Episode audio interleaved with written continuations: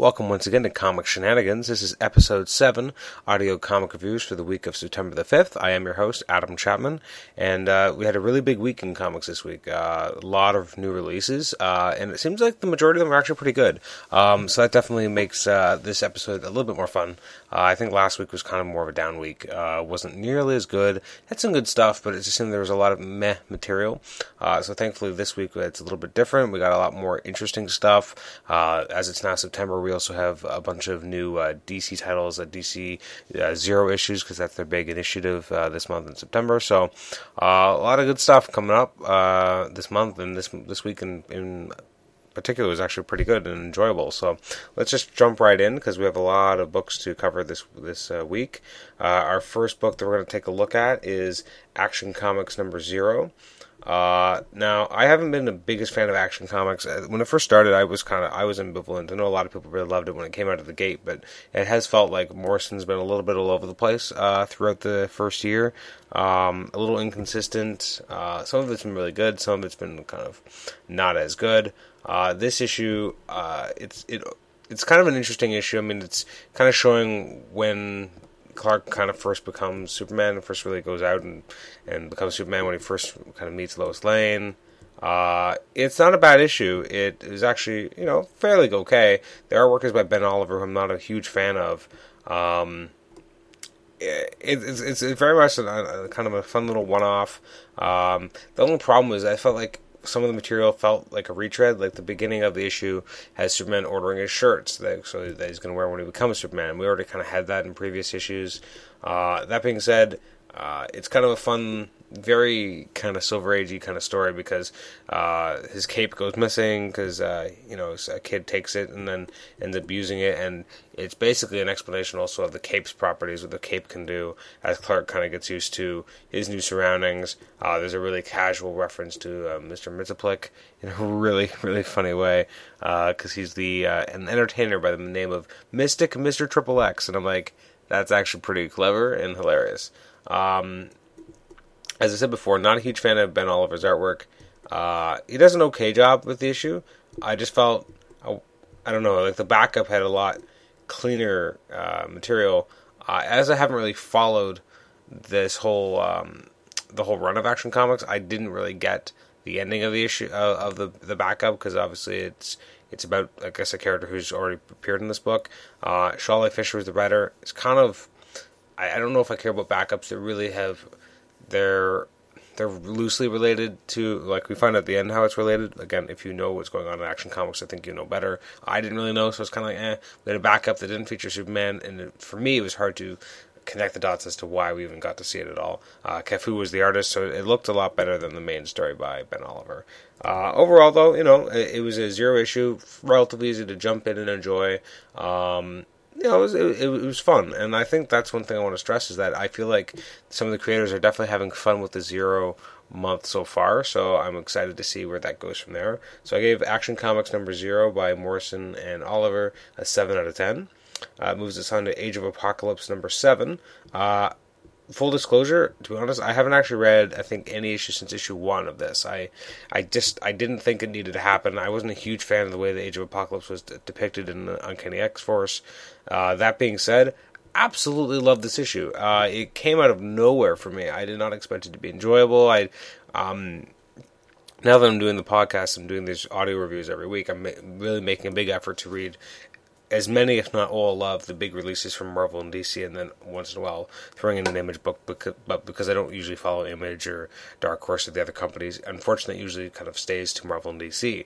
Um, so in my endeavor to try and do this, I'm trying to read everything that comes out, and this means reading some books I haven't really read since the beginning, or in some cases at all. This is one of them. Uh, David Lapham is writing it with Renato Arlem, who I like from something else, and I can't think of it right now, but he's a pretty good artist. I like his work. Um, this was a title that really came out of nowhere for me. I It's issue 7, so I guess the first arc is over. Uh, I found the characters were actually really compelling. The artwork was really good. I liked the sensibility behind it. Um, it just it just seemed really cool. I mean, these characters I don't really know who all of them are, but they're written fairly simply. Uh, it's written in a way that you could honestly could pick up this issue like I did, not really know who anyone is, and still find it really enjoyable. I like that there's a character who doesn't belong in the Age of Apocalypse, but he's there, um, and it kind of gives the reader of a mainstream Marvel kind of a, a window into this reality because this guy's confronted like he doesn't understand or he's understanding and coming to grips with the fact that things are very different. You know, this is not the Doom he remembers. Doom is like a savior in this reality. Um, just really, really enjoyable, really engaging, and uh, I can't really wait to read the next issue. And I didn't think I'd say that. Um, I found it really enjoyable. If you're a fan of the Age of Apocalypse, and I mean, my original problem with going back to the Age of Apocalypse is I wasn't a fan of the miniseries that happened on the anniversary of it. I found it was really just not that good. I didn't like how they were kind of going back to that. I always liked the idea that it ended. I mean, I know that in the Marvel timeline it doesn't actually make sense, but I like the idea that it ended, it blew up, and it was over. Uh, and then they went back to it. I was kind of like, this isn't the Age of Apocalypse I remember, and I don't see the need for it to exist anymore, especially when Apocalypse isn't really around. Uh, the Dark Angel saga at least made it interesting because that Wolverine had been, you know, taken over by the Apocalypse seed and was now taken took over the world. That was kind of interesting. And this is an offshoot of that. Originally, I, as I said, I didn't really find the original previews all that interesting, but maybe I might actually take a shot at this. I might go back and read issues one to six because this issue number seven was actually pretty solid. Um, and it yeah, I was I was expecting a totally different book. So this was actually a really pleasant surprise for me. I didn't expect it. It was really good. I gave this an eight out of ten. This is uh, when I was reading all my books. I went alphabetically this this month. Uh, for the most part, when reading, not not totally. And I remember, like, I started with Action Comics, and I was like, "Yeah." And then Age of Apocalypse, I'm like, "Really?" Like that was really good. And then I was excited to see what came next. And it just seemed like the first few books I was reading were all pretty solid. Um, so that that's an 8 out of 10 for Age of Apocalypse number 7. That leads us to Animal Man number 0. Uh, I have not really read a lot of Animal Man. I know that people are a huge fan of how uh, it's been written so far. Um, I just, I remember reading the first issue, and a lot of people really liked what Lemire, uh, Lemire, sorry, Jeff Lemire was doing. I found the artwork really hard to stomach and enjoy. I don't know what it was. Maybe it just it was the wrong time for me to try and read it. But so I never really read most of the Animal Man that's happened so far. I've heard it's really good. I've heard that it's intertwining with Swamp Thing and the whole idea of the rot and that it's supposed to be really cool and the green and the red. Um, but I hadn't really read much of it, so this was exciting for me because. Uh, I like the idea of the zero issues that they're going back and in some cases giving you more context to what you're reading now, or in some cases just giving you origin stories. And this was one that felt like it gave a really good context to what's going on now in Animal Man. It made me want to pick up issues one to well one to twelve really, but the trade when it comes out, I think it's already out actually, which is one to six. So um, I'm excited. I, I, wasn't expecting to like these zero issues. I was talking about this uh, earlier today with my brother-in-law, and I was like, I didn't expect to like them, but if they're going to be this engaging and really making me want to read the books that they're of, uh, good on them. I mean, I again, I, I was expecting nothing from from these books. I was like, I'll go with an open mind. It's a zero issue, could be cool, and it was. Um, it was all about you know kind of the idea of of Buddy Baker becoming Animal Man and what that looks like and why it happened and it's kind of a nice retcon of his origin he's used to the idea that aliens kind of did this to him and then he became a superhero. And it was just a really clever way of making sure like the idea that most animal men are, are born into it or people who can who are become the champions. But in this case they needed his progeny to be the champion but they needed him to to have the power as well, and it was way harder to have him accept it because he was already like a fully grown adult. So instead, they make it so that he's a superhero, and that's how he kind of reconciles it. It's actually really clever, um, really really fun, really good. I really really enjoyed it. Uh, and Arcane is really creepy, and I've never known Arcane to be that creepy. I've only ever known him from like a HeroClix he had in the uh, HeroClix miniatures game back in like 2002 or 2003. So it's actually pretty cool. So I really enjoyed Animal Man number zero. I actually gave that a nine out of ten. It was really solid. Uh, again, not something I expected. Came out of left field for me. Uh, I would read it again. It's a really good issue. Very, uh, really enjoyable. Uh, brings us up to Amazing Spider-Man 693. Um, I really didn't like 692. I was not shy about stating my my lack of affection for it. Uh, Alpha was too much of a giant jerk. The artwork was a little it was Humberto Ramos, and that's good and bad depending on the type of story it is. And I just found it unappealing. Um, this new issue, a lot better. Uh, it finally started writing Alpha in a much more interesting way. Start getting a little bit more insight into who he is, and he kind of the idea that he kind of realizes like he's got to change a little. Um, yeah, he has to he has to learn the responsibility, has to learn training, etc. And unfortunately, one of the ways that he kind of gets into duped into thinking this is that Spider-Man's like, you know, there might be a spot for you on the Avengers if you do this, if you come for regular tests, if you keep up with sidekicking, etc. And then kind of leads into a almost cliche, but not quite. Peter Parker saying, you know, I say Alpha no more, very Spider-Man no more-ish, but uh, not a bad story. I like seeing MJ around. I like that she's owning a bar. I like that it feels like he's Slott's finally moving some of the supporting characters further. Uh, I like the idea that that MJ's really kind of got more of a personality again now that she's in the book a little bit more. I still miss Carlie Cooper, but that's another whole other thing entirely. Uh, I really like Peter Parker working at Horizon Labs. Um, Slott kind of teases that you know Peter Parker's like, "Should I leave?" and Modell's like, "No, don't leave." Um, but it, it definitely feels like we might be losing Horizon Labs at some point because you know that he's definitely been making everyone's used to Spider-Man being a menace, and now it's interesting that Jameson's going after Horizon Labs and saying Horizon Labs is a menace and shouldn't be around. And I mean, considering half the crap they end up involved with, it's hard to dispute that point. Even though jo- Jonah's coming from a very emotional place because of what happened to his uh, his wife, but very solid issue. I'm enjoying uh, Alpha a little bit more. The artwork is a little bit uh, better here. It was just a better story in general. I felt the first issue was very like too heavy on the Alpha's a jerk. We're not supposed to like him, and then this made him a little bit more likable as he goes through, you know, some growing pains. Uh, Jackal's here. Not sure I care to see the Jackal because I feel like Dan Slott's writing a version of the Jackal I never really liked that all that much. When I liked it when he was originally the Jackal in the old '70s comics, he was very personal goal, and then somewhere along the line in the '90s, he became obsessed with cloning everyone and making like you know he basically became Mister Sinister but for Spider Man, and that doesn't work for Spider Man. It just seems a little bit outside of Spider Man's pay grade, and it's just a little too super super villainy, uh, if that makes any sense whatsoever. Uh, I'm not a huge fan of that idea.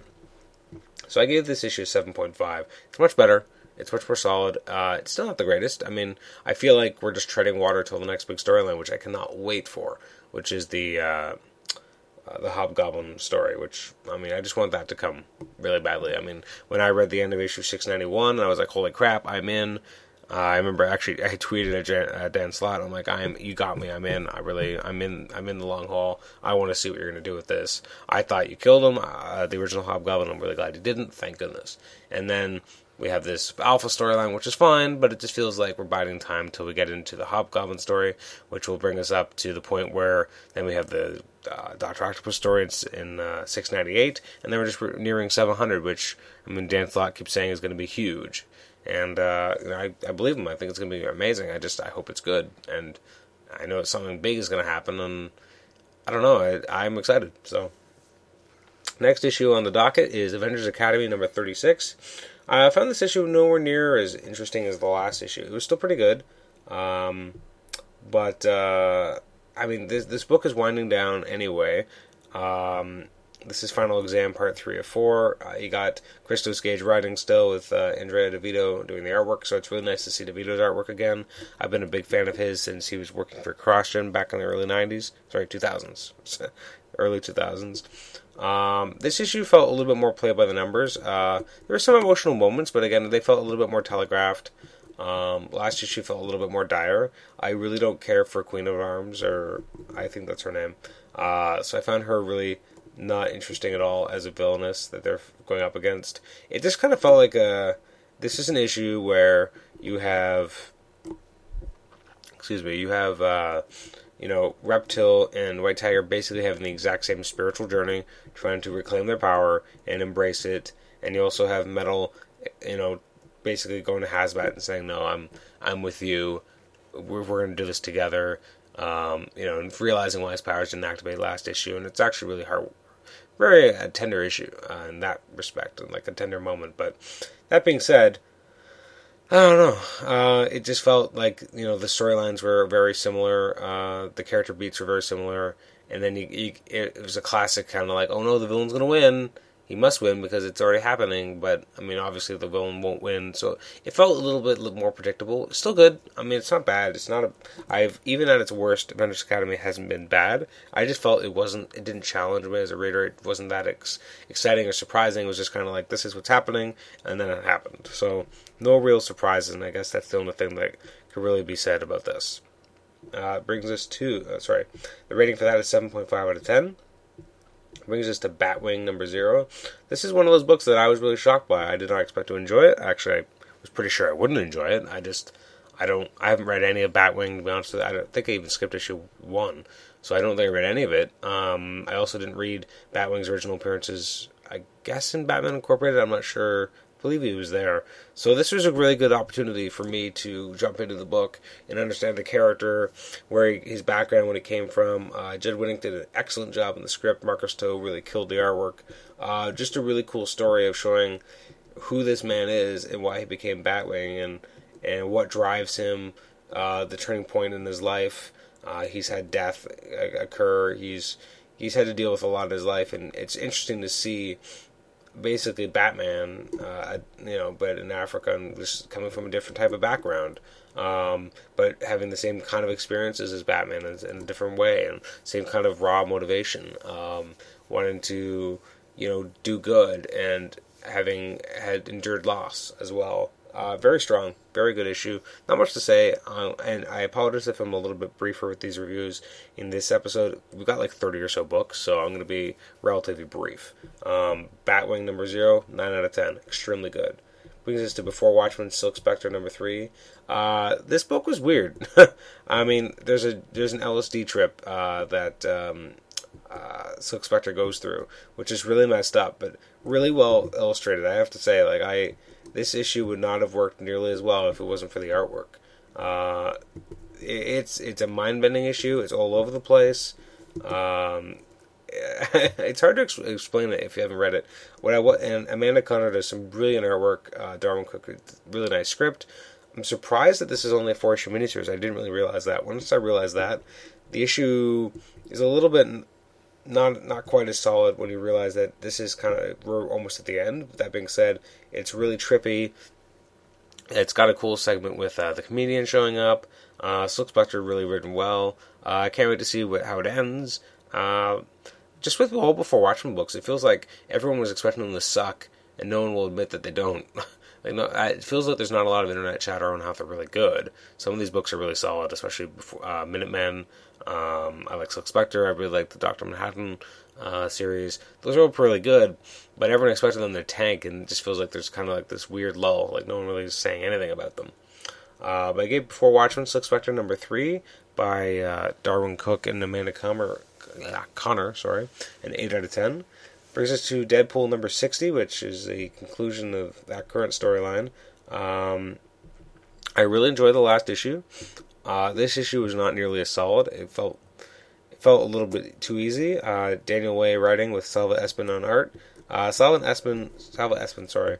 There's some excellent artwork in this in this book. Uh, I really like the conclusion of Blacklisted. Um, it's really juvenile, but at the same time, it, works because it is Deadpool. Uh, I like that Deadpool gets kind of his face a little bit ruined again, but it, although it kind of depends on which page you look at, because some pages it looks really bad and some pages it doesn't.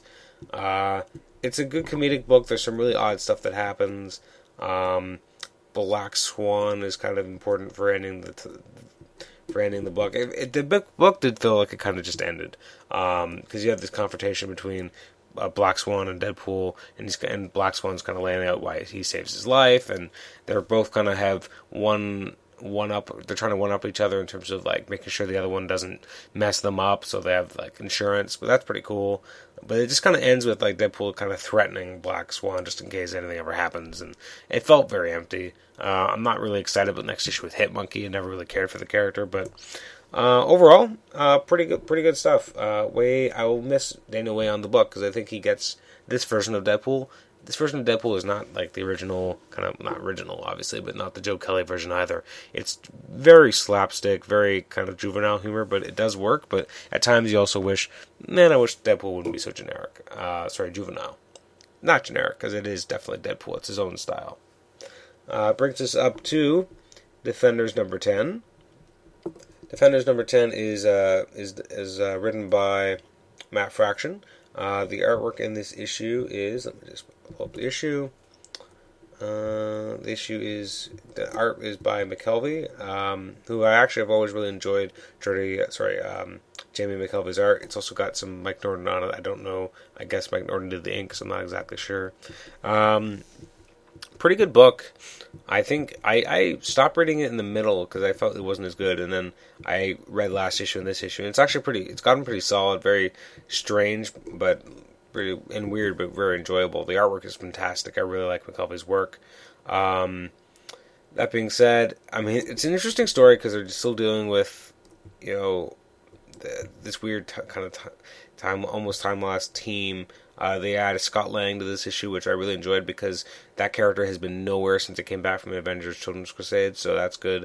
Uh, I actually really like Black Cat being in this squad. It's odd and weird, but it works. Um, and the version of Nick Fury they've got, Doctor Strange, uh, Iron Fist. Uh, very good book, very enjoyable. Um, it's ending, so I mean it's it's over in two more issues. But I feel like this is it's a type of book where like I felt the middle kind of lost me, but I do like that it's got its own its own particular type of style, which I think is important because this isn't an Avengers related book. This is Defenders, and Defenders has always been a little bit different, a little bit off the beaten path. Uh, that's what this book feels like. The artwork is extremely solid. Uh, the I mean, it's them. Uh, they spent half the issue at ant size, uh, not knowing what to do about what kind of happened to the world around them. That's how they find Ant Man. Um, it's got a very eclectic team everything about it is weird, and like there's a whole segment with Silver Surfer which is very strange, but it's awesome. Um, it's such a weird book, but I enjoy it so much, and I really like the the bottom of each page, which is very old school Marvel, where it it's like basically uh, giving you an idea of other books that are happening and giving like AVX ends of this month and heaven is a place where nothing ever happens and I, I like this that style because it makes it feel like a, a book at a time uh, a book that you know that they don't they don't do these types of things anymore. Like this month, the end of AVX, don't miss out. And then you turn the page and you find something different on another page. So I really like that sensibility. Um, like if, it's basically advertisements, but it, it, it, it I like it. It's uh, tongue in cheek. It's very fraction. Uh, it's fun. I like it a lot. Just that that idea that uh, that they put that in there. So, in the whole, I actually I gave the issue originally. I gave it a six out of ten. The more I look at it, the more I reread it. I think actually I'm going to update that to a seven out of ten. It's actually a, it's better than I gave it credit for originally. Brings us to Invincible Iron Man number five twenty four by uh, Fraction again and Salvador Larroca. This is a book where it's ending soon, so that feels nice. Um, I'm not a huge fan of Salvador Larroca's artwork on this book. Uh, I just feel like as time and time has gone on we've had so many issues, and I just feel like it hasn't progressed, it hasn't changed, hasn't evolved. The the colors, I think, are part of what kill it for me. Um, it almost feels a little lazy in the pencils. Like I've looked at older Larroca stuff, and it used to be so vibrant. Part of it was the was the colors, especially like on Extreme X Men, where it was digitally colored over his pencils. But here, everything's kind of looks the same. There's not I just feel like there needs to be more diversity. I think part of it is the colors. I think it's kind of drab looking, but I think just the artwork in general seems a little uninspired. So, not that I expect Greg Land to be that much better in terms of uh, original and, and, fresh, but hopefully he can bring something new to the title, or at least different when he comes uh, with the new relaunch that's happening soon. Uh, I am excited about the storyline, though. I like that you've got this revolution happening. I thought this issue is probably the strongest we've had in a while. Uh, it's been building slowly. I like that Tony and and uh, Ezekiel Stane or working together. I think that's a great. There's something always really fun about having two enemies work together against a common enemy. Uh, it's a very common trope, but one that I, I find consistently enjoyable. So that's really cool. Uh, just a lot of fun. I really enjoyed it. Um, give it an 8 out of 10. It's actually really solid, and I'm excited to see where the Revolution goes. One thing I do wish though is I wish that the, the designs and the armor for the other characters were more unique or just more signature. Like you could look at a character and be like, I know who exactly who that is. And as it is, I just feel like there's it lacks that. Uh, I, I, like that everyone kind of has this cool armored look, but I just wish they were more like identifiable. Uh, I'm a longtime fan of Iron Man, and I look at characters, and I'm like, I don't even know who exactly who this is. I just feel like they, they need to freshen up the design of some of the armor so it's clearer who you're looking at, who you're talking about. Uh, Um, but no, good issue.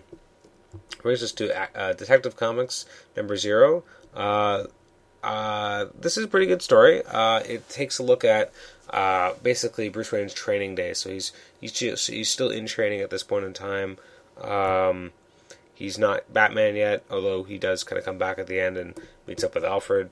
Uh, he's in the Himalayas. It's all set ten years ago, which gives a little a lot more of a time frame. So we're getting more ideas as to exactly when Batman's been in existence. But uh, really, really solid. I really enjoyed this. This is called Batman: The Final Lesson. The main story in the issue is actually written by uh, Gregg Hurwitz and it's penciled by Tony Daniel. Although I have to admit that it looks different than most Tony Daniel stuff. Uh, I think it looks a little bit rougher, but I think it worked for the story. Um, there's actually a backup as well, which is called The Long Wait by James Tynion IV, uh, who's the writer, and Henrik Jonsson on pencils, um, which I really liked. It was an Alfred story. Made Alfred look a little bit more rankled than I would have expected, but uh, it was kind of an interesting idea of what it was, what it's like to be Alfred waiting for ben, uh, for Bruce Wayne to return home from his journey. Uh, the the primary story here by Hurwitz really solid. It's uh, you know, Batman's still training. He's still learning me- meditation. I always like those kind of Bruce Wayne training stories. He's bringing, we're learning more about kind of life and what it's going to be like when he, you know, when he kind of takes up his mission. And uh, it's kind of a brutal story. It ends with a lot with death. Um, really and kind of sad, but really interesting to see what it's like and, and how he's been Bruce has been mani- manipulated without him realizing it by two opposing forces, which are actually a married couple, but one believing in, in form and and, and the uh, expression of the, like the journey towards this enlightenment, and the other someone who has had to be uh, married to someone who's been so committed to this this journey and this and this enlightenment and what that's been like for her entire life and how that kind of impacts Bruce and how he he acts as well. So really, really strong, really enjoyable. Uh, the backup, fantastic. I really like a glimpse into what Alfred's life life was like before Wayne got home. So I thought that was really really enjoyable because that's something we don't usually get to see, and that is something I really like about these zero one issues. Sorry, the zero one, these zero issues that it gives us an opportunity to go back and see stuff that we wouldn't normally get to see at all. Um, so it's very very cool. I really liked it. Um, it's yet another win for the zero department. That's an eight point five out of ten. Uh, next comes is uh, Dial H number zero. Uh, I didn't enjoy this nearly as much. I felt this was really out there. Uh, I don't, I haven't really read the new Dial H series to be honest with you, so I might have been a little bit beyond behind the curve a little. Uh, it's written by uh, China uh, Mieville or Mieville with art by Riccardo Burchielli. Uh, I wasn't really a fan of this. I didn't really like the story. I didn't really like the artwork. Uh, the artwork was it was okay, I guess. It just it felt like it wasn't quite expressive enough. I didn't always understand what was happening. That's partly the story's fault. Um, I just this is one of those issues where I kind of read it and I was like, I'm reading this because I'm reviewing this, not really because I'm really enjoying this, and I had to kind of take step take a step back at that point. Um, I just I didn't find all that engaging. Uh, if you like Dial H, you might like it a lot more from reading that series. Obviously, you might like it a lot more than I would have. Uh, I just didn't really enjoy it, and by the time it was over, I'm like, thank goodness it's over. So uh, I gave it a five out of ten. It wasn't like bad, bad. It just I didn't care, and I felt I wasn't engaged in the story. And sometimes that's almost worse. If it's a bad comic, but you're still somewhat engaged, even if it's just in the fact that it's bad, that could be something. This just kind of felt like it was there, and I didn't get much out of it, and that was disappointing. Actually, quite disappointing. And next up is Earth 2 number 0. Uh, I absolutely love this issue. I mean, I, from the beginning, I really wanted to like Earth 2, and then I read the first issue, and I was like, holy crap, this is awesome. This is what I wanted Justice League to be. Even though they killed off the main th- big three of the of the of the universe um, in the first issue, I still really enjoyed it. So th- this was a really nice way of getting to look back at what it was like when Batman, Wonder Woman, and uh, Superman were still around on Earth 2. Uh, extremely well written script by James Robinson. I love the artwork by uh, Tomas Giorello. Uh, this is the story of uh, of uh, Terry Sloan, um, basically Mister Terrific, and what he was like in this universe. and I really liked it. It was really. I didn't like how we briefly got a look at Terry Sloan in the our recent issue of Earth Two, but it felt really out of place, and we didn't have any context for it, and he seemed very villainous. But then this issue happened, and it was just so strong. Uh, I, I just like the idea that he's he's so smart that he does things that are would be considered evil, but he's doing it because it's for the better betterment of of everyone on the planet. And I just think it was such a strong story. It was a strong flashback. We really got to see how the Trinity operated, and I really like this Trinity. Like this, these, I guess this is part of why I really like Earth Two is that it feels more like the universe we used to know before Flashpoint. Um, this feels like a Superman who was trusted by everyone, whereas the Superman on the regular DCU, they're going back to this like it's like they they want him to be something that he's not. Like Superman's supposed to be this guy who everyone knows, everyone loves Superman, everyone trusts him. Instead, they're making it like, ooh, he's a little bit weird, he's a little bit off to the edge. They're kind of trying to make Spider-Man him, you know, a little bit like he's almost like he's a menace, and I just don't think that works because that. I, I know that when Superman first started, he was very much a, more of a rebel against like this common against the the status quo. But then that went away when the minute the war hit, World War II, and I just feel like it feels weird now to go back to something like that when we had a certain version of Superman for so long. This felt like the Superman I remember. This felt like you know the heroes I remember, and so it was really enjoyable. The only bad thing about this issue, and this has nothing to do with the issue, which is should really tell you how much I enjoyed it, was that uh, I don't like how like most stories they got their twelfth issue and then they had the zero. Uh, there's a few where it's in the middle of a storyline. Aquaman is a good example, and that bugged me. This is another one where like we're right in the middle of a storyline. We've only had four real issues of Earth Two. Throw in the zero issue, it's nice to have a flashback, especially because it gives a lot of good context and it's really good. But I, it just feels like you're kind of like where is this going to be in the trade? Is this going to be after? Is it going to be included in the first trade? Is it going to be set apart after the you know the first five or six issues because that's the story.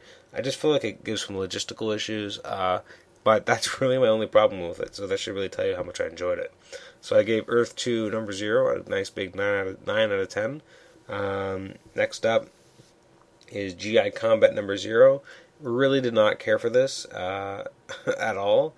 I like zero issues. This was not a good one. Uh, I gave it a five out of ten. I don't know anything about the unknown soldier, and I didn't need to know anything more than what they gave me, and which was really wasn't much. Uh, I just felt it was overly complicated. I'm still a little confused about what they were trying to do here. It's by Justin Gray and Jimmy Palmiotti with art by Staz Johnson. Uh, then the backup in the issue is by J.T. Krull and Ariel Olivetti. Uh, it's not a very you have to like war stories. You have to like Unknown Soldier to even really want to read this. Uh, I I was really open to it though because I thought this might be cool because I don't know anything about the Unknown Soldier. I don't know anything about this this potential legacy of the Unknown Soldier that every war had one. Uh, but then I read the script. Uh, the script here is very all over the place. It didn't feel all that concise uh, or cohesive, and it just wasn't something I enjoyed all that much. And then you get the War That Time Forgot backup, uh, or I guess co-story, co-feature and I didn't really care for that one either. I'm not a big fan of Olivetti's current art style. Um, it just didn't work for me, so I gave it a five out of ten because I didn't really like it. Uh, brings us to Green Lantern number zero. Wow, I really did not like this. I, I gave it a six out of ten because it's it's it's okay written and it's well illustrated. I just don't care at all for how they portrayed this new character. Uh, Geoff Johns writing, Doug Mahnke doing the art. Uh, I felt it was borderline offensive. I just felt it, it, it pushed too hard on the idea this this guy's Arab American. This is what his life's been like as a result of 9/11, and that might be. true. I mean, it might. I, I just felt they pushed too hard on that angle, and, and I felt that it made him more like they were trying to make him. This is a character. This is the new character. Guess what? He's Arab American. This is a huge part of who he is, and I get that it, it is, but it just felt like it's kind of like when they introduced Batwoman. It's like it wasn't, hey, here's this new female Bat character. Who's she? Is she so awesome? Why is she awesome? It was more like, hey, look, she's gay. She's a lesbian. Look at this. It's a lesbian Bat character. We made a new Bat character, and they're gay. Look at this. And I just felt like this was like a new Green Lantern, but guess what? He's not a white guy, not a black guy this time. He's Arab American. Oh man, his name is Baz. What are you gonna do? So I I didn't really care for that. I mean, it's well written. It's well illustrated. I just found it, and I, I like when he got the the ring. I just don't care much for the origin of the character. I just felt very offensive. Um, I don't know. It just felt like he went to the well too hard on this particular story angle, and it didn't work for me. Uh, that being said, I'm I'm interested to see what happens next. Um, but I'm not really a big fan of the whole Third Army thing that's coming up. So there's that. And plus, there's some really weird coloring at the end of the issue um, because it makes him look like an alien. Like suddenly he looks blue. So I don't know why they did that. The epilogue, I don't really know if I even care. With oh no, what happened to Hal Jordan and Sinestro? Are they dead? Where are they? And I almost felt like it was disingenuous to even put them in a zero issue. That being said, interesting way to do a zero issue by making it the origin of a new character that you're going to introduce anyway. That being said, it kind of felt like they they skirted the line a little. Like zero issues, for the most part, it's supposed to be origin issues of the characters we already know.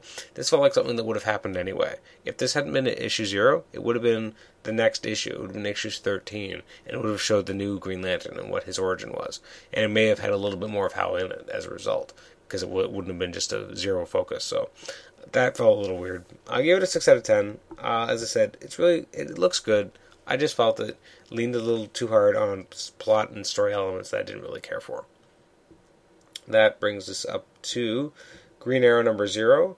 Uh, I really didn't enjoy it all that much. I gave it a 6.5, but to be honest, I think the story wasn't so bad. I liked when they do origin stories, uh, and that this this version of Ollie is a little bit more impetuous than previously, uh, and he's a little bit more to blame for his circumstances and for creating his villain or one of his villains or potential villains. I, I haven't been reading Green Arrow, so I don't even know if they end up really doing a lot with Merlyn, but it looks like they probably do. Judd Winick is writing it. This is not the best Freddie Williams artwork. In fact, I think it's probably the le- the the worst Freddie Williams, the second artwork I've ever seen. I think it's more to do with the inks, to be honest with you, though. It looks over rendered. It doesn't look nearly as clean as it used to, as his artwork usually looks. So I think Rob Hunter's inks were way too heavy. The colors I wasn't a huge fan of either. They're okay, but I, I think the main issue I had was the inks. The inks really over rendered and dirtied up the pencils, which I thought didn't work for Freddie Williams' second style, and it kind of made the issue less enjoyable. The, the script isn't bad. It doesn't. It's an a, it's a slightly different twist on a very well known origin or fairly well known origin for the character. So. Uh, and it makes it more. It makes him have a little bit more of a cro- uh, of a chip on his shoulder, a cross to bear, because he's more responsible than previously for his his uh, eventual predicament on the island. So there is that. So I gave uh, Green Arrow number zero 6.5 out of 10. Next up is Guarding the Globe number one by Image Comics. So uh, look, I did sneak a, a non-Marvel DC title in there. Uh, actually, really, I, it was okay. Um, I recently re um, not reread, but I read it for the first time. The Guarding the Globe uh, trade. I guess the collecting the original miniseries uh, that put together the, the team. Uh, I have never read Invincible, um, so I probably shouldn't have read it at all. I actually really enjoyed that miniseries. I um, I reviewed it for uh, CGM.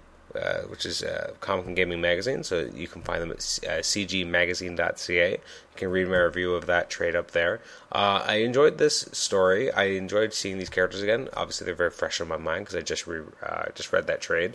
That being said, I was not a big fan of the art style that was employed here. Uh, I found that because I, I really enjoyed the the Guarding the Globe number, uh, sorry, the Guarding the Globe trades art style. Um, this was a very different style. It's, it's Todd Nauck, who I usually really enjoy, and I still did. I just felt like this wasn't the version of Brit I'm used to. I'm used to Brit looking very different. That being said, it was nice to see these characters again, seeing their adventures. Uh, it really does pick up like not far from after the original miniseries, so it just felt like the continuing adventures. So it, because I just read it, it really worked well for me as a reader because I had just read their adventures, read that world. So seeing those characters continue and seeing some new characters, seeing some characters try and get redemption, I really enjoyed that. So the artwork wasn't quite to my to my cup of tea, but I think part of that isn't because I don't like the artists themselves, but I didn't like that it was a very different visual take on some of the characters as opposed to what I've been used to. So it was more, I, I put that more blame more on myself as to why I didn't enjoy it as much and not on Todd Nauck, because Todd Nauck's artwork is still pretty good. It's just different from what I'm used to, and I, I felt that was a little bit uh, harder for, for, me to kind of make that switch in my mind. Uh, but I do give Guarding the Globe number one a 7 out of 10. Uh, brings us to Hawkeye number two, which is potentially my favorite book of the week. Uh, extremely good. Matt Fraction, David Aja, absolutely fantastic. Uh, it's kind of this. It's got this great street feel, this great retro feel. Um, I I love Clint Barton. This is a very different take on him, but one that I really enjoy. It's very stripped down. It's very. This is when he's not an Avenger. It even says at the beginning of the book. Um, so this is this is Hawkeye being Hawkeye. This is him not being as reckless as, as he would be in other cases, but still being very like he's he's got so much charm, panache, style. It's him and Kate Bishop, so I love that it's the two Hawkeyes hanging out and him kind of mentoring her. I it's just it's an absolute joy to read. I had so much fun with this book. I cannot wait to uh, to have this on my on my shelf as as a trade because I will give this to people and be like, hey, you like Hawkeye? You like that movie? Want to read something that's nothing like it? It's still awesome because it's really really good. It's fantastic. It's as I said, probably one of my favorite books of the week, if not the best. Um, so that'd be a 9.5 out of 10. Brings us to Phantom Stranger number zero. Uh, not a huge fan of this. Uh, I don't know much about Phantom Stranger. It was okay. It did the job. Uh, Dan DiDio wrote it. Brent Anderson doing the artwork, which is actually pretty solid. Uh, it, there's nothing bad about it. It's just it felt it was just a bit of I don't want to say tropey, but it was very. It didn't feel like it gave you a lot new in terms of, of, of who he is.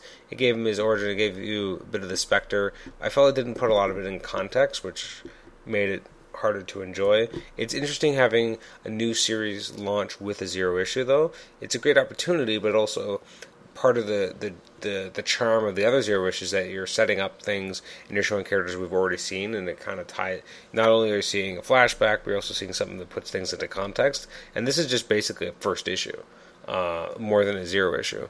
Uh, it, they kind of do the exact same function. So it felt like it was less deserving of the zero issue treatment. It didn't benefit as much from it as a result. But I mean, it still wasn't bad. I just I, I originally was giving it a six out of ten. The more I look at it now, I'm trending more towards a six point five or a seven. Um, it is really well illustrated. It's not a bad story. It's just not quite one that's completely to my taste, but it was okay. It, it, and again, it felt a little predictable, but it doesn't make it bad. Um, as to whether or not I'm going to enjoy the regular series, because I'm obviously going to read it for the podcast, uh, I don't know. I'm not a bit. I don't know much about Dan DiDio's writing style. I didn't read OMAC, uh, so I haven't read many things he's really written. So I don't know if I'm going to enjoy his take on the character or not. But I have no real concept of the character, so I'm not that worried about it. It's not like I am a die-hard Phantom Stranger fan and I'm so upset that he's been ruined by Dan DiDio. It's more like I don't know anything about this character, so Dan DiDio can do almost anything he wants, and I probably won't be that upset. Uh, brings us up to Swamp Thing number zero. Again, it's it was nice to have this released in the same week as uh, as Animal Man because you have kind of it's the other end of the spectrum. Uh, I actually actually enjoyed it for a bit. I mean, again, I haven't read much of Animal Man or Swamp Thing, although I really want to now. Uh, Scott Snyder wrote it with art by Kano. Uh, I really like the style. I actually really like the um, did the lettering here actually did a pretty solid job, and uh, the colors are really nice as well. It's just a great story, and Arcane is a messed up individual. Um, very creepy, very, very, very strange. But it was it was really interesting to see how Swamp Thing, this version of Swamp Thing, really took took hold. Um, I remember reading part of the first issue, and I like how it's kind of this is this is a cool origin for the character, uh, and I'm excited to maybe get caught up and understand more about the Alec Holland character, more about Swamp Thing, more about the Green, and also more about the Red for Animal Man. So and more about the Rot. So I, I got to give them credit. They've put out two really good issues, Animal Man Zero and Swamp Thing Zero. It makes me much more interested and invested in going back, reading those issues, and actually figuring out you know, finding out what all the hype is about and really starting to enjoy them. So, uh, I, I think at the end of the day, like most of these zero, zero issues, besides the aforementioned Dial H and GI Combat, other than that, they've all been pretty solid and very enjoyable, and I think they've really hit their mark and managed to do what they're supposed to do, which is make me interested, give me a, a jumping on point that makes me want to go back and read and then read forward as well. So I give them a lot of credit. As much as it's a giant stunt, it's a stunt that so far is yielding results, at least for me as a reader. Uh, so I gave Swamp Things number zero an eight out of ten. Brings us to first X Men number two. Uh, I went back and forth on the ratings for this one. I think I'm actually going to end up lower than I originally thought. Usually, I kind of I rethink it and I go, well, maybe it's maybe maybe it's higher than I gave it credit for. Maybe I was being too harsh. This one, I think I was being too courteous. Uh, it's by Neal Adams and Christos Gage. I just don't care. Uh, I, re- I, read this and I tried to enjoy it. Neal Adams uh, was a great artwork, a great artist. He's not anymore. Um, his stuff is not. It's just it, it's loose.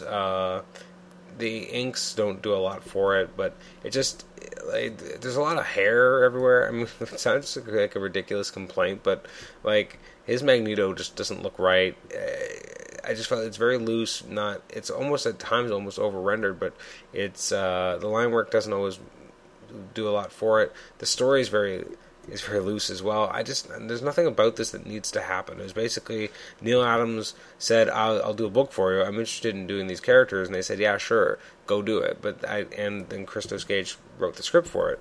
Um, but I don't think uh, like Neal Adams and Christos Gage ended up writing it together, but it's more Gage kind of finalizing, as far as uh, what I'm aware, more doing like scripting the plot that Adams came up with. But I'm sure because he is the artist that they did more collaboration than that. Just not a big fan of the characters as they're presented. I'm not.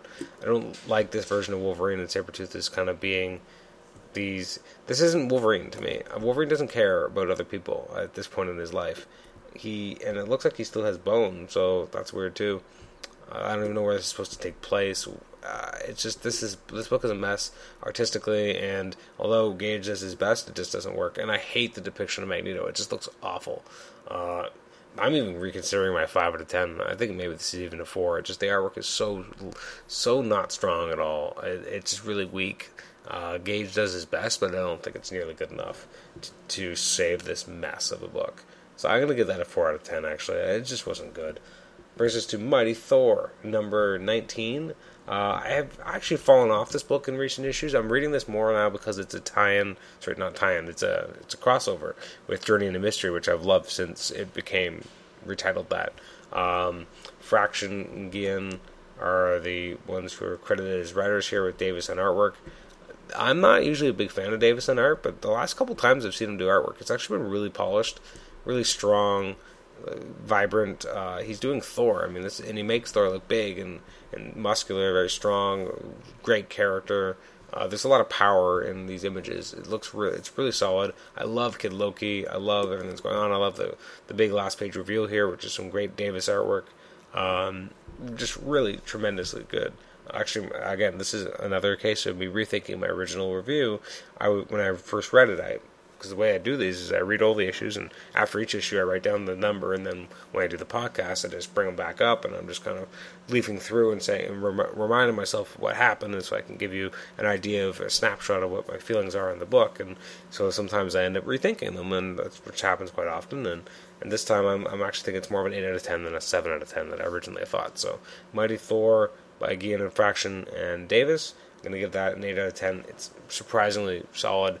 Uh, I think the, the making it a crossover with Journey into Mystery is making it better. So that's definitely good. I mean, the book's ending anyway.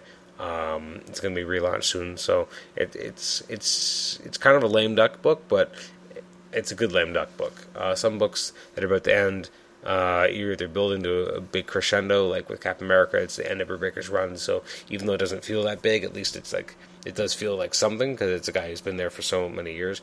Same thing with Fraction on Iron Man. He's had such a long Iron Man story that it really feels like you're coming to a head this massive arc. Uh, and then this one, it just it didn't have that really going for it because I think it's been kind of a mess.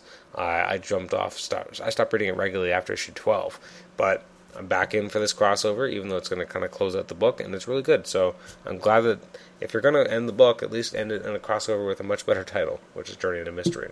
So I gave that an 8 out of 10. That brings us to Punisher number 15.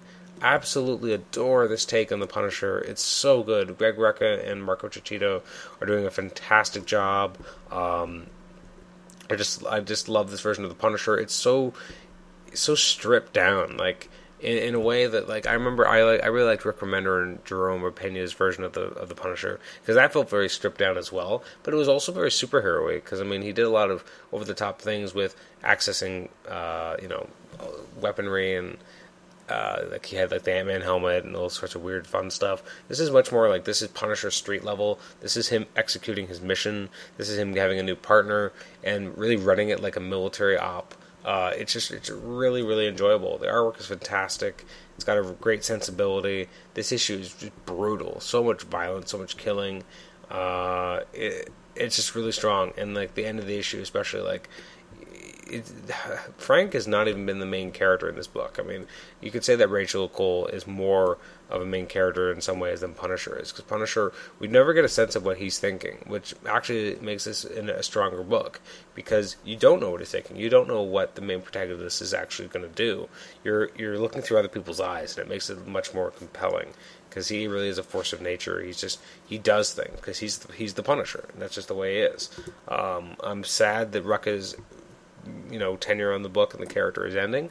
Obviously, when this book ends, I think with next issue or maybe the issue after it, it leads into the Warzone miniseries. Which, based on how this issue's ending, I can see where they're going with it. Like he's basically been framed for murdering innocents and murdering cops, and that's something the Punisher doesn't do. So it's interesting, like because the cops kind of believe in Punisher being one thing because you know as bad as he is and as much as he's going outside the law, he does kill criminals and not good guys doesn't kill cops, and then he's framed for in the this mass confusion. He's framed for killing a lot of innocents. So it'll be interesting to see how much of that informs the events of Warzone, or Warzone is going to be more like something he does at the beginning of Warzone is going to actually be the reason why the Avengers go after him, or if it's going to be based on how this book is actually going to end. Uh, but really solid, really really good artwork. Um, for fans of the Punisher. I really think this is this is an interesting, unique take on the character because it pulls back and it doesn't focus on him first person. It just has him doing his mission, having a partner, seeing what that's like. Um, I really like Rachel Cole as a character. I'm wondering if she's going to be around after this arc, after this book is done, after Warzone's done.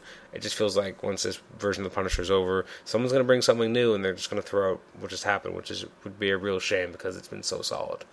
Um, brings us to Ultimate Comics Spider-Man number 14.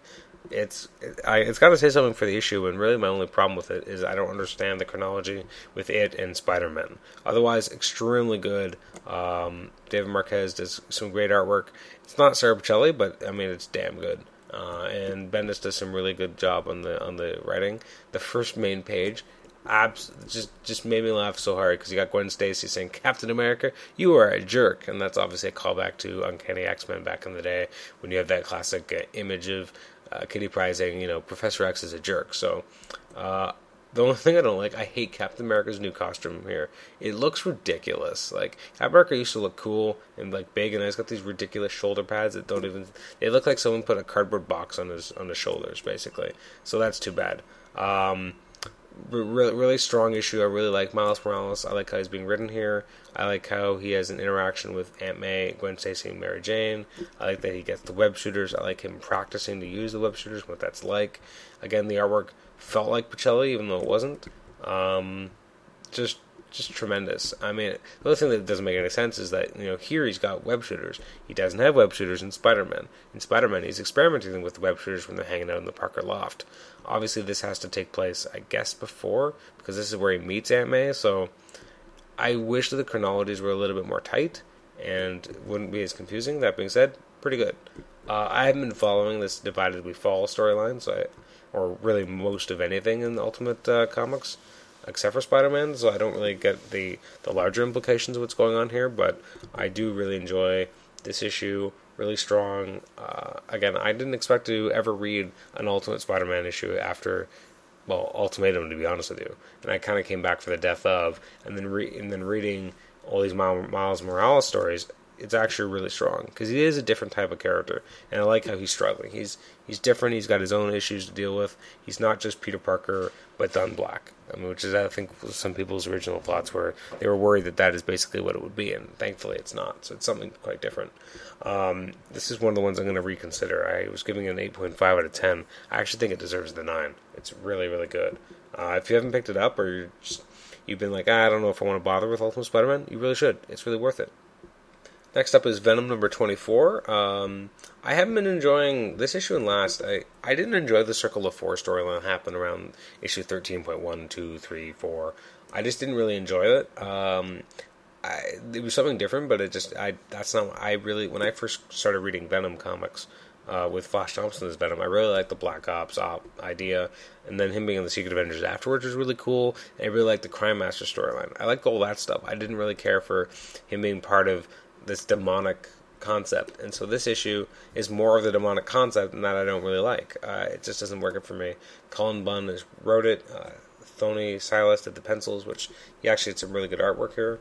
Uh, I just don't care about Damien Hellstrom. He's been used, I think, a little bit too much in the last year and a half, and I don't really like his portrayal anyway. Like, I don't even get him as a character. I don't understand what his deal is. Um, this just felt very far from the type of Venom stories I want to be reading. I'm excited to see what happens in the next few months when he gets more involved with Minimum Carnage and then moves to Philadelphia. I'm hoping that it makes it gives the character more of a grounding and he can do. I, I, just this is not what I want to be reading in a Venom book this is a different interpretation of the character, and he's possessed. And I don't really care for demonic storylines, so I mean, it, I give them credit for trying something a little bit different. But me personally, it doesn't connect with me, so I didn't really enjoy it as much as a result. Their work was okay. I don't really like how they keep making him turn into like the kind of the evil Venom, I'll call him, but like what Venom is usually known as, not as the Soldier Venom. I use Soldier Venom. He's got a cool design. Why not, why deviate from that? Although the spikes are getting a little bit ridiculous on his costume. Other than that, I mean, the artwork's all right. I gave it a seven out of ten. I just I I wanted it to be I want them to tell different types of stories. So I'm I'm almost giving it a review, and I I don't try not to do this. I try not to give a grade or a rating based on the fact that it's not what I want and not based on what it is. But I just I don't really connect well with it, what it actually is about. So that's why it's getting the rating it's it's getting. It's not a bad issue. It's just not really to my taste, and I don't really have as much interest in Damien Hellstrom as a character, or in Venom being possessed, or in anything in that kind of realm. I like it when it was more kind of not realistic because the Crime Master and Jack and stuff was still very fantastical and, and crazy, but that was a little bit more um, grounded, at least, than demonic possession and having Damien Hellstrom do stuff. So uh, that's too bad. Brings us to World's Finest number zero. Uh, gave it a 7.5 out of 10. Uh, the, I it was it was a good story. Uh, you know what? I changed it. Eight. It's an eight out of ten. It was actually better than I think I gave it credit for. Uh, it's written by Paul Levitz with art by Kevin Maguire. It, it's a nice kind of flashback story to seeing how Supergirl and uh, um, Helena Wayne first met. It also has the death of Catwoman, which is very sad. Um, I like these flashback stories to see what these relationships were like between these characters. I like how they first meet. I like how they, they team up together and what it kind of means to them and how they met. Um, the artwork by Kevin Maguire isn't his greatest. The last page in particular, like they look, they have these weird, odd looks in their faces when they're kind of hugging each other and you know, they're going to be friends forever and because of what they've been through together. But the actual story is pretty strong. I liked it. It was actually a lot of fun. It gave a lot of context to their relationship, and I'm sure we're going to continue to see more flashbacks in the main series. Um, I like Helena Wayne as as Robin. I think she looks awesome, uh, and I like the idea that what what her training with Catwoman was like and what that whole relationship was like. It's just really, really, really good. I really dug this issue. I, again, the zero issues really succeeded for me. I'm hoping that next week is as strong because this was a really good week. Some really, really strong issues. Uh, and that brings us to our last book, uh, which is X Factor 243. Um, I really dug this. It, I like this storyline because I mean, he's doing something that's very typical. You know, it's like this, this is breaking points. We're gonna five days that change X Factor forever, and yet each issue centers on a different character, and you don't need to have it. It's not a big epic where you know it's a big event, like a big five part adventure, and you're getting to the end. It's more you're getting these really solid single issue stories focusing on one character each, and you're really getting a lot of good character development. Um, it's just really strong. This is a Polaris issue, so we're find out more about where Polaris is like what what her past is really like, how her original pa- well, how her dad uh, her I guess technically stepdad how her not dad as they usually would call call him uh, and her mom raised her and like how they died, who killed them. It kind of settles some plot points where it's been rumored before that Magneto killed her parents. We find out the truth, which is actually pretty upsetting.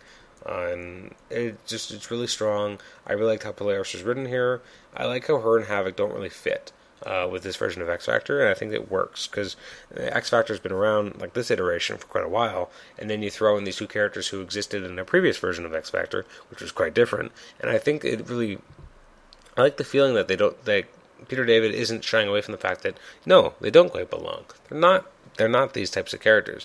And Polaris doesn't really know all these characters, and she really is like kind of out of place and her acting out and kind of threatening Monet to do what she wants and being kind of mean in a Longshot. It actually felt very accurate uh, to these people who don't really get these characters as much as the rest of the team and are very like you know uh, a little bit self-obsessed and you know when they want to know something they really want to know something. But no very good. I really enjoyed this. Uh, Peter David is fantastic. Uh, I, I, I don't want this book to ever change. It's just been so solid. It's been it's evolved over time, and I think that's really to Peter David's credit is that he's been part of so many different crossovers, so much crap, and he's had characters taken away from him and then suddenly available to him, and yet he's been able to make such a great storyline that's been going through it all. Uh, yes, it started out noir and it's quite different now, but it's been such a great book overall. So he's been he's really good, and Leonard Kirk on artwork is fantastic. It's just really really strong.